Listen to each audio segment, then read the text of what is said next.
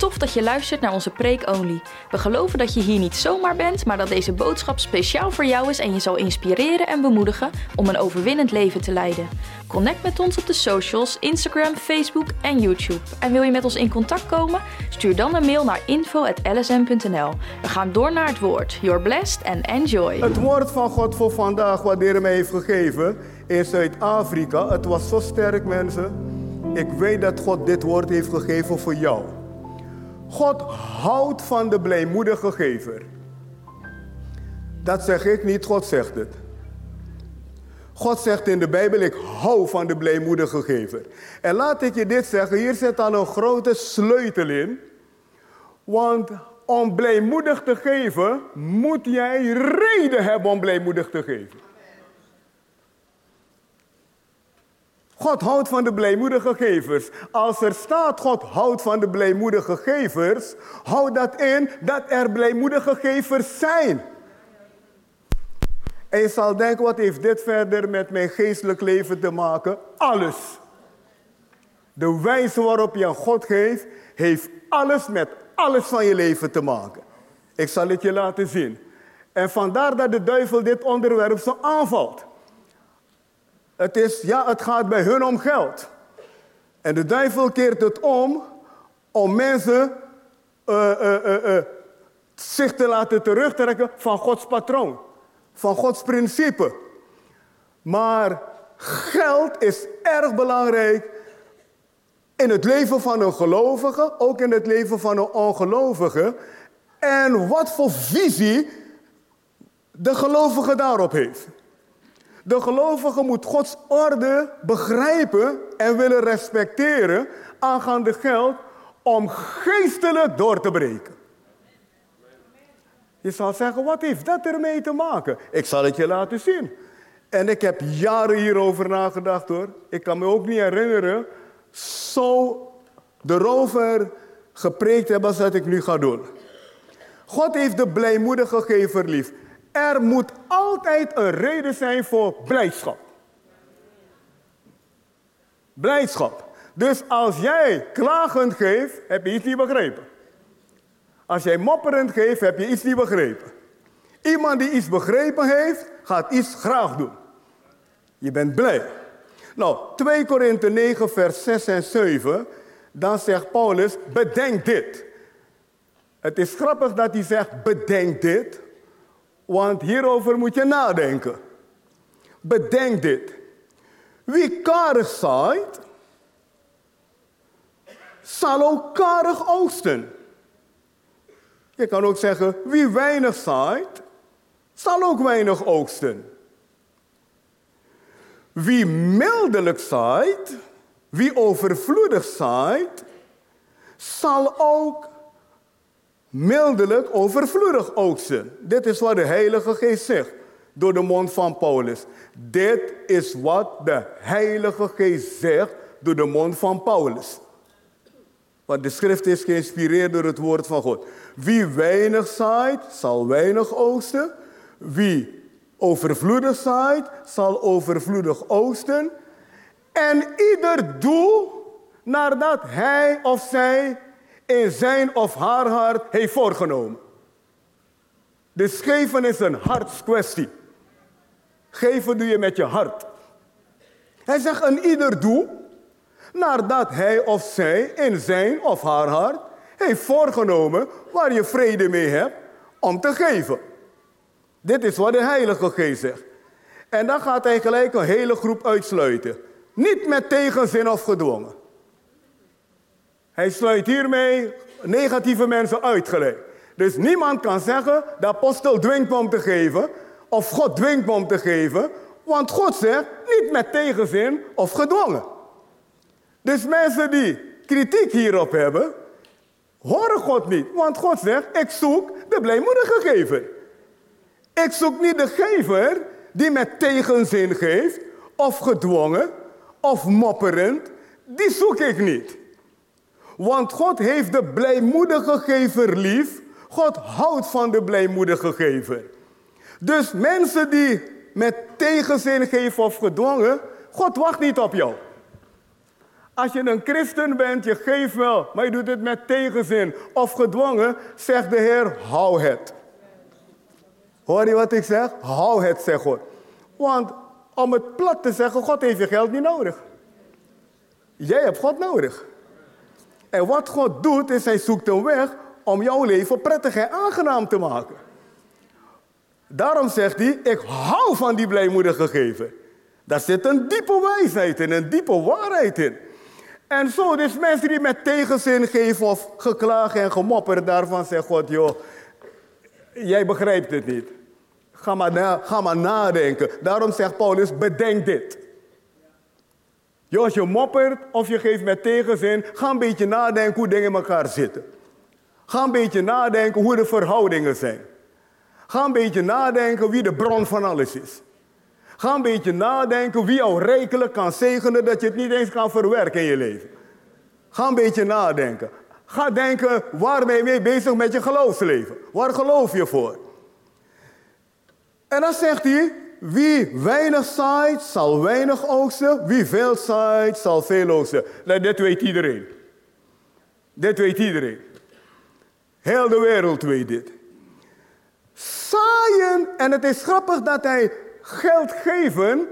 Het is grappig dat de Heilige Geest het geven van geld in een pakket zet van zaaien en oosten. Dat is grappig, hè? Want zaaien en oosten begrijpt iedereen. En hij neemt iets wat we allemaal kunnen begrijpen. En inderdaad, als ik een boer zie die weinig zaait, weet ik, jij gaat weinig oogsten. En als ik een boer zie die veel zaait, weet ik, oh, wacht maar, kijk wat er gaat gebeuren straks bij die man. We weten het, het is zo'n wet. Schrijf het op als je wil. Zaaien en oosten is Gods instelling.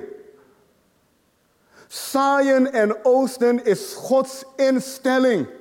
Is Gods orde. Dit is niet van jou, dit is van God. En je kan dit vinden in Genesis 8, vers 22. Zaaien en oogsten is niet een instelling van de Tweede Kamer of van, uh, uh, van, van, van de regering in Engeland of in Amerika. Het is niet een instelling van een ingenieur. Het is niet een instelling van Einstein. Zaaien en oogsten is een instelling vanuit de hemel. Woehoe is een patroon van God. Genesis 8, vers 22. Voortaan, dit zegt God na de zondeval. En deze studie, deze les gaan we opnemen in onze eh, Bijbelschool, want mensen moeten dit weten. Voortaan zullen, zolang de aarde bestaat, zaaien en oogst, koude en hitte, zomer en winter, dag en nacht niet ophouden. God zegt, zolang de aarde bestaat, is dit een wet. God praat. Geven en ontvangen is dus een, een, een instelling van God. Want zaaien en oogsten is geven en ontvangen. Let op. De gever in dit leven is God. Kan ik een goede amen horen? De echte gever in dit leven is God. God heeft zijn alles aan ons gegeven om ons te redden. Hoeveel hier zijn blij dat je gered bent? Weet je waarom je gered bent? Omdat er eentje is geweest die wilde geven. Weet je waarom we ons kunnen verblijden in Gods tegenwoordigheid? Omdat er een God is die heeft gegeven dat het hem pijn deed. In het Engels zeg je, give till it hurts. God is tot het uiterste gegaan om te geven, zodat wij gered kunnen worden. De Bijbel zegt, het behaagde hem zijn zoon te verbrijzelen. Wij lezen eroverheen en we lopen door. Maar man, God is door iets heen gegaan. Jezus is door iets heen gegaan. De Vader is door iets heen gegaan. En de Heilige Geest is door iets heen gegaan om ons te kunnen redden. We zeggen zo makkelijk, al zo lief heeft God de wereld gehad, dat hij gaf zijn enige geboren zoon. Maar wat heeft het hem gekost? Dus God is de gever. Schrijf het op als je weet, als je wil. God is de gever. Een vraag die ik aan elke gelovige wil stellen die hier in de zaal zit of via livestream kijkt of de campussen. Waarom geef je? Dat is een vraag die je zelf moet stellen. Waarom geef je? Ik heb mijzelf die vraag gesteld. Waarom geef ik? Je kan uit gewoonte geven. Je kan emotioneel geven, omdat je iemand zielig vindt. Ja, er zijn emotionele gevers. Dat zijn mensen, ze zien iemand die pijn heeft, ik geef. Ze zien een hond die pijn heeft, ze geven. Uh, uh, ze geven alleen als ze emotioneel geraakt worden. Maar God, en dat is goed. Als je iemand met pijn ziet, is goed. Ik doe het ook. En je ziet een hond met problemen, we doen die dingen ook. Maar in Gods koninkrijk wil hij dat je een trede hoger op gaat. En dat je een geestelijke gever wordt. Dat je een geloofsgever wordt. Want, ik geef je een voorbeeld. Als ik nou een paar kinderen uit Afrika hier haal die het moeilijk hebben, haal ik zomaar tonnen voor op als het moet. Als er tonnen nodig voor zijn, gaan jullie tonnen geven. En dat is goed. En we helpen Afrika ook. We helpen Suriname, we helpen Indonesië, dat is goed. Maar vaak als je mensen zegt, we hebben geld nodig om de boodschap te verkondigen, kijken mensen je aan, omdat er niet altijd een emotie erbij verbonden is, terwijl de noodzaak minstens net zo groot is als wanneer iemand pijn heeft of, of het is wat anders nodig. Want de boodschap moet gepredikt worden. Het is een zaak van leven en dood. Het is een zaak van eeuwig behouden worden of eeuwig verloren gaan. En dat heeft niks te maken met emotioneel geven. Dat heeft te maken met geloof geven. Je hebt emotioneel geven, dat is goed. Daar doe ik ook aan mee. Maar je hebt ook geloofsgeven, dat je weet waar je mee bezig bent. Nu, waarom geef ik? Waarom geeft de gelovige? Ik zal je het antwoord geven, ik zal je Gods antwoord geven. Dit is zo'n mooie boodschap. En weet je, dit was niet gepland hoor. Toen ik die boodschap kreeg, heb ik Jaela snel ge, geappt. Ik zeg, Ela, heb ik zondag streamdienst? Ze zegt, ja, stream met alle campussen. Ik zeg, dank u Jezus. Dan kan ik dit onderwijzen aan het, aan het hele werk. God geeft het antwoord waarom wij moeten geven. Wij worden opgeroepen om navolgers van God te zijn. Kan ik aan horen? Waarom heeft God zijn zoon gegeven? Uit liefde. Uit liefde heeft God zijn zoon, het beste wat hij had gegeven, om jou en mij te redden. Maar diezelfde Bijbel zegt dat wij navolgers van God moeten zijn. In Efeze hoofdstuk 5, vers 1 in de Grootnieuwsbijbel staat: U bent de geliefde kinderen van God, wees daarom als Hij. Is dat niet mooi? U bent, jullie zijn de geliefde kinderen van God, wees daarom als je vader. En dan in vers 2 laat hij zien de grote liefde van God.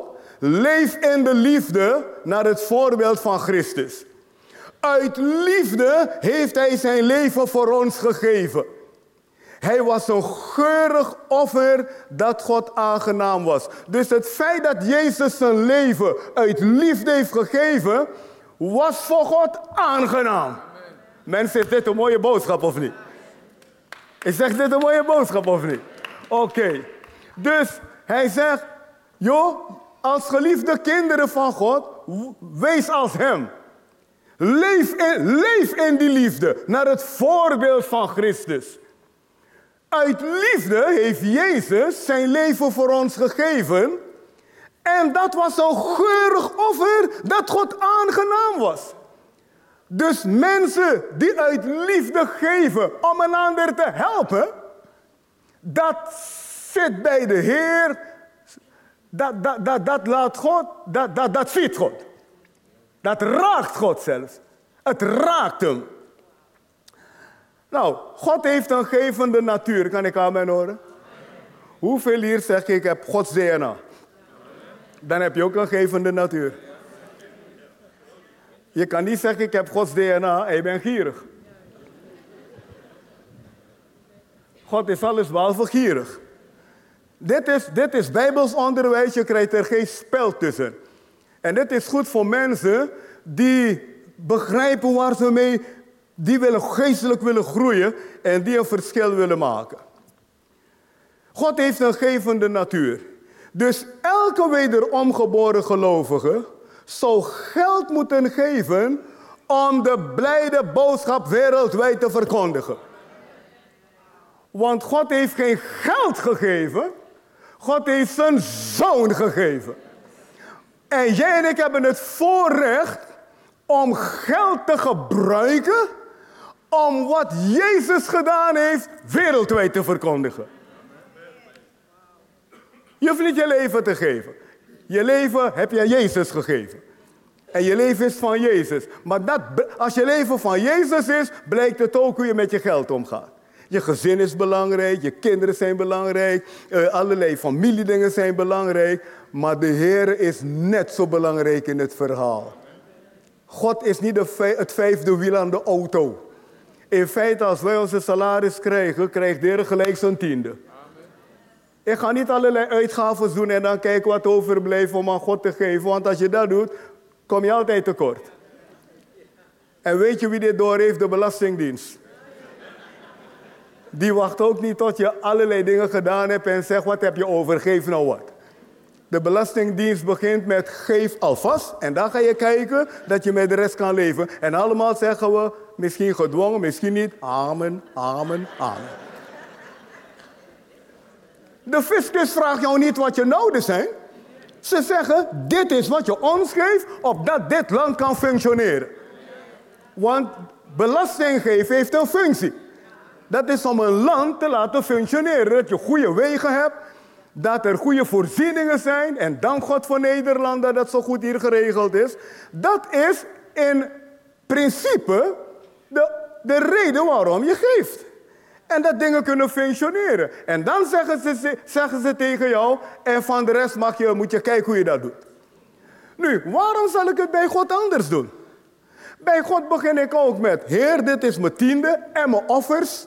Want ik geef niet alleen tiende, wij geven tienden en offers. Want wie weinig zaait, zal weinig oosten. Wie veel zaait, zal veel oosten. Dan zeg ik, Heer, dit is mijn tiende en mijn offers. En dat is van u. En voor de rest gaan we kijken hoe we rondkomen. Want God is ook in het verhaal om je rond te laten komen. Het is niet zo dat hij zit te kijken en nog maar knoeien. Nee, hij zegt, ik zal voorzien in al jouw noden als je leert mijn orde te geloven. Ik heb aan het begin van dit jaar gezegd, Heer, ik wil dit jaar meer geven. Als de vorige jaren. En we zijn ermee bezig, mijn vrouw en ik. Omdat ik weet waarom ik geef. En ik heb gezien dat geven ook met geloof te maken heeft.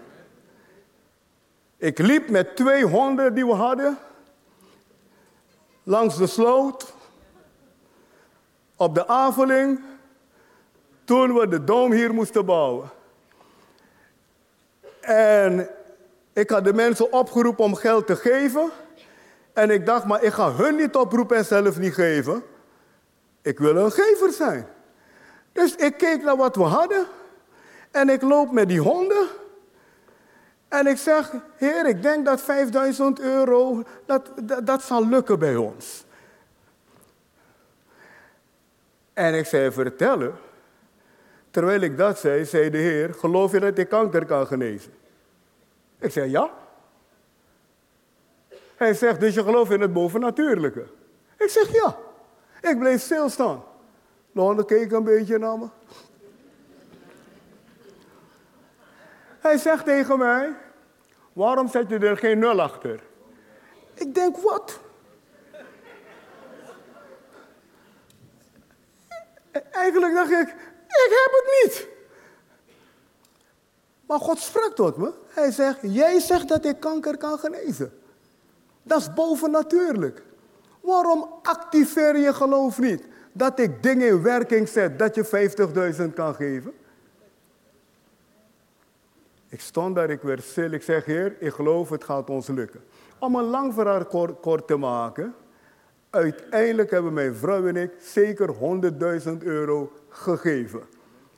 Door ons geloof en wandel met God. God heeft mensen geïnspireerd om ons te geven al die dingen. We zijn naar Zuid-Afrika gegaan. Jij zei tegen mij, eigenlijk kunnen we niet naar Zuid-Afrika, Ed. Ik zeg, waarom niet? Ze zegt, wat moeten de mensen denken? We roepen ze op om geld te geven voor de dom die we gaan bouwen en wij gaan naar Zuid-Afrika. Ik zeg, Irma, als je zo denkt, doe je niks. Je moet doen wat je voelt om te doen. En nooit bang zijn voor mensen, wel verantwoordingen doen. Ik zeg, en ik voel in de geest dat God zegt, we moeten gaan. Dit is de CC. En we zijn daar en André Rebert geeft de preek aan mij en ik begin te preken en zegt stop. De Heer zegt mij om iets te doen. En ik denk, hij gaat wat anders doen tegen de mensen. Wat zegt hij? loopt naar voren. Hij zegt, we hebben geld gespaard voor onze doom hier. En de Heer zegt mij om jou 50.000 euro te geven. Ik zeg, wat? En hij zegt, oh, normaal gaat geld van hier naar Afrika. En nu komt geld van Afrika naar hier. En hij heeft het gegeven. En, en, en, hé, hé, hé, hé. Maar ik denk, ik denk, en ik weet dat André is geïnspireerd door het verhaal wat ik met mijn twee honden had met God. Want God heeft gezien, ik ben op hem ingegaan. Ik zeg, Heer, u kan het doen. Ik heb een dienst waargenomen voor Jan Zelstra, nu niet bij de Heer is. Hij was ziek. En het was, hij was ernstig ziek. En hij zei, Edgar is de man die die dienst moet doen voor mij. Dus ik heb die dienst voor hem gedaan. Hij had van die campagnes, was een gezegende dienst. God genas mensen, God deed wonderen. En toen belde hij op. Want hij kwam bij, is ook wonderlijk. Ik ging naar het ziekenhuis, ik bad met hem. Die verpleester zei, nadat die donkere man is gekomen, was je rustig. Ik heb hem met olie gezalfd en zelfs er is wonderlijk eruit gekomen toen. De verpleester zegt het. En hij belt me op en zegt, Edgar, ik kan jou persoonlijk wat geven omdat je me hebt geholpen met mijn campagnes. En zeg maar, ik kan ook iets geven voor het gebouw wat jullie aan het, uh, aan het gaan bouwen daar. Zeg maar wat je wil. Ik hoef er niet na te denken. Ik zeg, ik wil voor het centrum hebben. En ik kreeg een ar, heeft zo'n mooi offer opgehaald en aan ons gegeven. Wat wil ik zeggen? Als jij alleen maar in het natuurlijke blijft zitten, blijf je natuurlijk mens. Maar als je gaat zien wie God is en je leert met God te wandelen, gaan wonderbare dingen voor je open. Schrijf dit op, schrijf dit op. Jezus opent een wereld van wonderen voor je. Dit is een uitspraak die je moet onthouden. Jezus opent een wereld van wonderen voor de gelovigen. Maar als de gelovige er niet op ingaat, blijft hij in het natuurlijke zitten. Jezus opent een wereld van wonderen voor de gelovigen. Maar jij moet leren erop ingegaan. Dus elke wederom geboren gelovige zou geld moeten geven om de blijde boodschap wereldwijd te verkondigen. Ik ga nog een stapje verder. Jezus zegt in Lucas 16, vers 9, dat wij geld moeten maken, dat wij vrienden moeten maken met geld. Kan ik aan mij horen?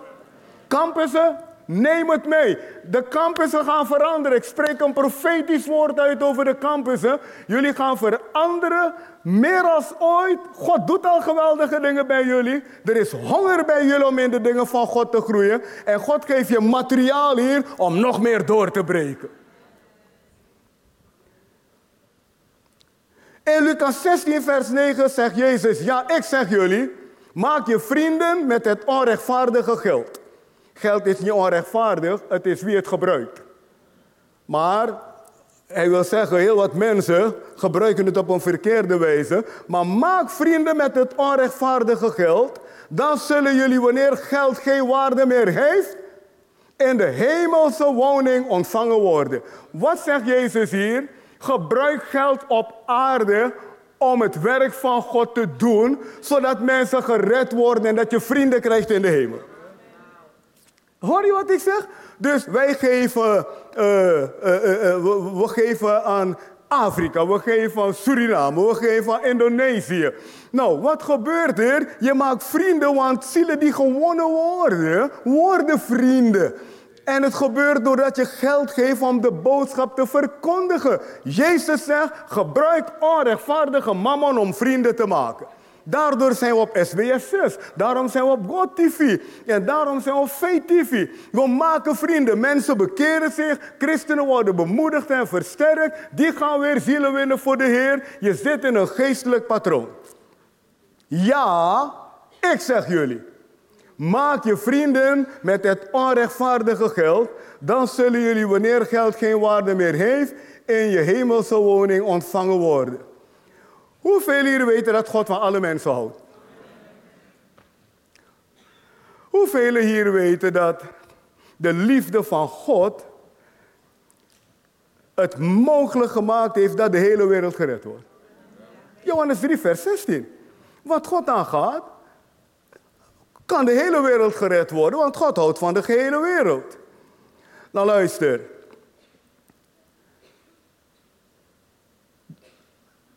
Waarom dan uitlichten dat hij de blijmoedige gever lief heeft?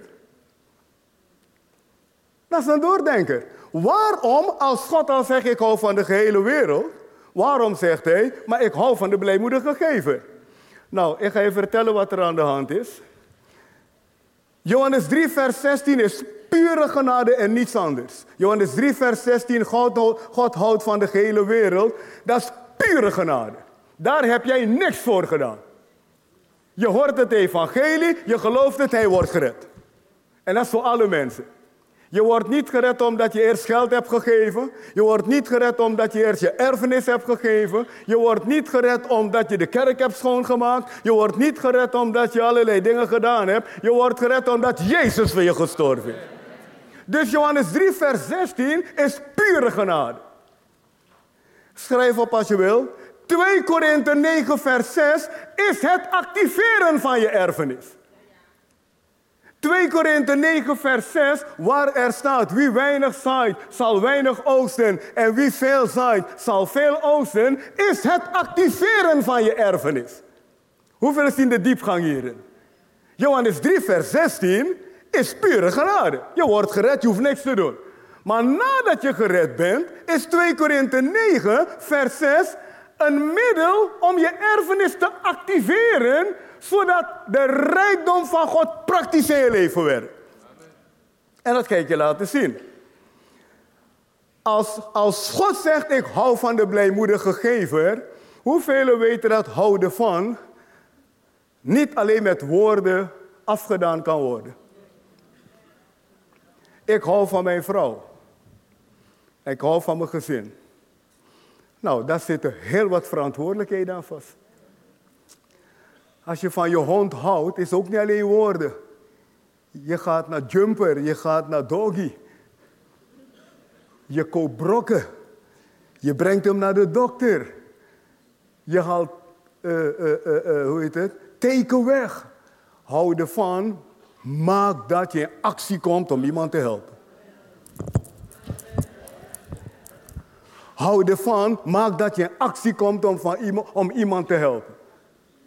Als jij van je vrouw zegt, ik hou van je, maar je geeft er nooit salaris, je geeft er nooit een knuffel, je geeft er nooit een, een, een dagje hier, een dagje daar. Als ze naar de kapster gaan mopperen, je, kost het weer zoveel, al die toestanden. ik weet wat die vrouw gaat zeggen, gutte, gutte, gut, wat hou jij van mij? En als jij van je man zegt je van hem houdt, maar je koopt nooit voor hem, je strijkt nooit voor hem, je doet niks voor hem. Als hij je aanraakt, raak me niet raak me. En, en, en, en, en, twee dagen later zeg je, schat, ik hou van je. Dan zie ik die man zijn gezicht zo lang worden. Dat hij denkt, gust, gut, gut, gut, wat hou je van me? Houden van is actie. Zeg het tegen je buurman, houden van is actie.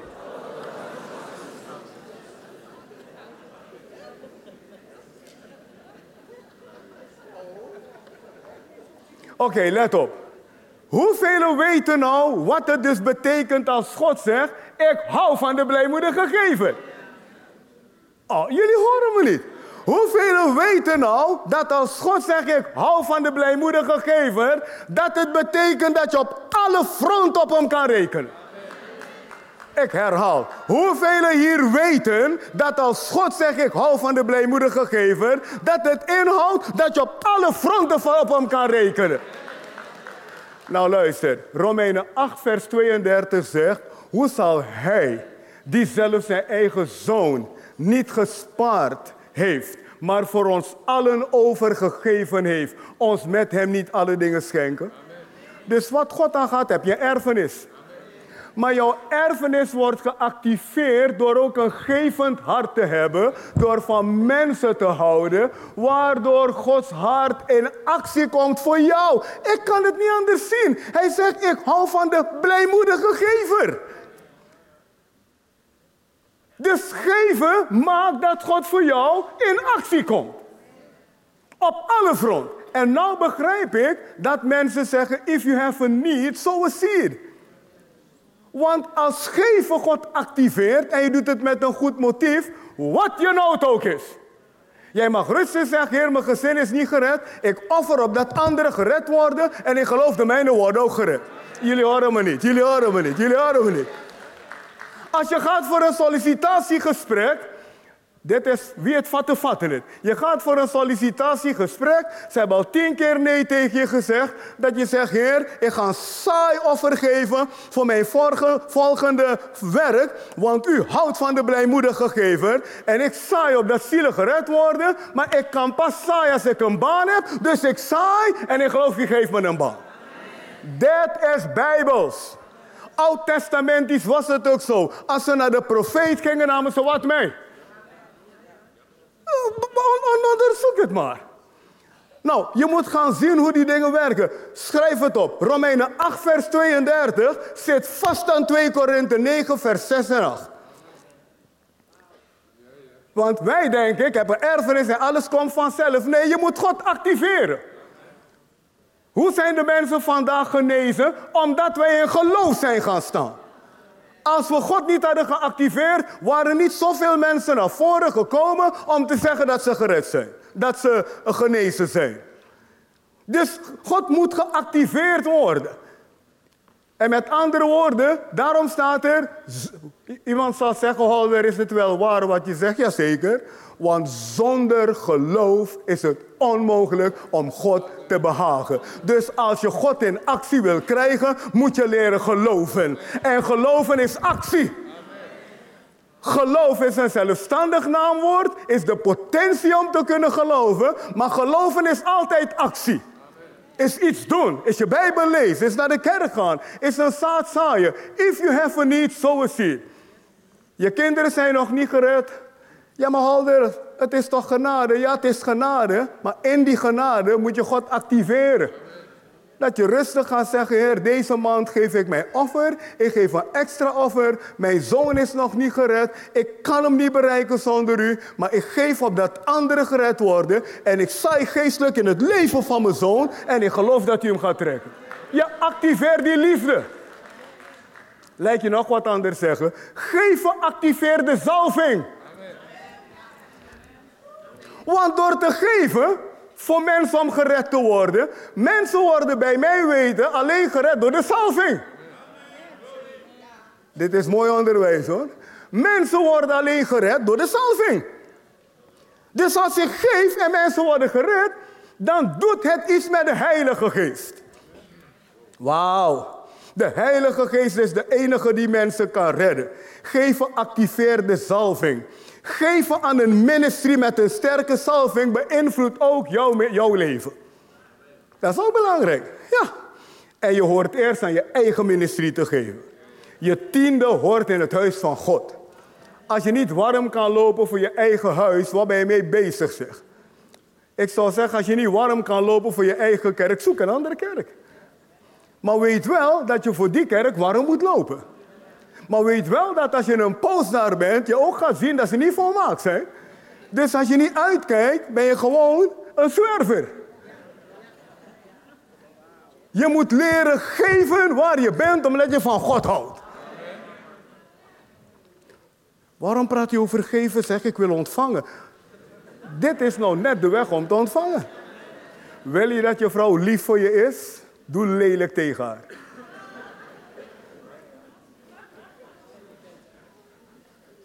Wil je dat je man lief, wil je dat je man lief tegen je is? Doe lelijk tegen hem de hele tijd. Het is zaaien en oogsten. Ik hoorde een prediker zeggen, hij zegt, mijn vrouw zag een mooie jurk en ze zei, ik vind het leuk. Hij zei, koop het. Hij zegt, je denkt dat ik gek ben, hè? Ik maak haar blij. Daar zit wijsheid in. Je moet zorgen dat je elkaar blij maakt. Oké, we gaan het afronden hier. Bij de tempelbouw, in Haggai 2 vers 9 zegt de Heer, al het zilver en al het goud is van mij. God zegt nergens anders in de Bijbel dit. Aangaande de tempelbouw zegt God, al het zilver en al het goud is van mij. Dus God heeft een hart voor het bouwen van zijn tempel. Wat is dat? Redden van mensen. Want mensen zijn de tempel waarin God woont. Is waar of niet? En in verband daarmee zegt hij, al het zilver en al het goud is van mij. Mijn vraag vandaag is, afrondend, wat is weinig zaaien, wat is veel zaaien? Ik weet het niet. Ik weet niet wat weinig voor jou is. Ik weet niet wat veel voor jou is. Dus in jouw CC-relatie met de Heer moet je leren te doen wat God je zegt om te doen. Ik kan niet bepalen wat veel voor jou is. Ik kan niet bepalen wat weinig voor jou is. Maar in mijn wandel met God weet ik wel degelijk wat veel voor mij is, wat weinig is. Ik weet precies als ik gewoon mijn hand in mijn zak stop en wat doe, of dat ik een waardig offer aan de Heer geef. Kan ik aan mijn horen? In Genesis hoofdstuk 2 staat, of het goud en het zilver, Genesis 2 vers 11 en 12, daar staat, daar is de rivier de Pison, dat is die rivier, en dan staat er, en het goud is daar. En de Amplified Bijbel, de uitleg zegt, gebruik het goud om God en mensen te dienen. En dan staat er in 2 Korinthe 9, God is bij machten alle genade. Want let op, als je gaat zaaien staat er, en God is bij machten alle genade, overvloedig aan je te schenken, opdat je in alle opzichten, de alle tijden, van alles overvloedig voorzien bent. Halleluja. Dit is wat er gebeurt. En God waakt over zijn woord. En dus als je dit gaat begrijpen, dan ga je zien dat je een sleutel van God hebt gekregen om een doorbreker te zijn in dit leven. Nou, ieder moet zelf weten wat hij ermee doet. Ik zeg je wat God mij gezegd heeft. Er komt heel veel op ons af. We leven in economisch een moeilijke tijd.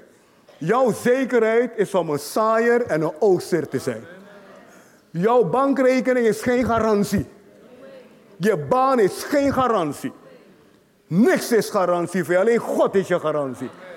En Gods systeem is niet afhankelijk van huizen, huizenprijzen hoog, huizenprijzen laag. God heeft een eigen systeem. Gods systeem is niet afhankelijk van het systeem van deze wereld. God kan klanten op je weg brengen die normaal niet zouden komen. God kan je baas een genade eh, laten zien in jou, waardoor hij je wil helpen. God kan maken dat een tante die in één keer aan haar erfenis denkt, jou erin zet. Het, de bron is God. En als je rekening met God houdt, gaat God ervoor zorgen dat jij zaad hebt, want er staat, hij geeft zaad aan de zaaier en brood aan de eter. Nu, zaad is om te zaaien en brood is om te eten. God wil dat je eet, maar God wil ook dat je zaait. En ik heb dit gezien, als jij leert God tot je partner te maken, is geven, mag je op hem rekenen in alle opzichten.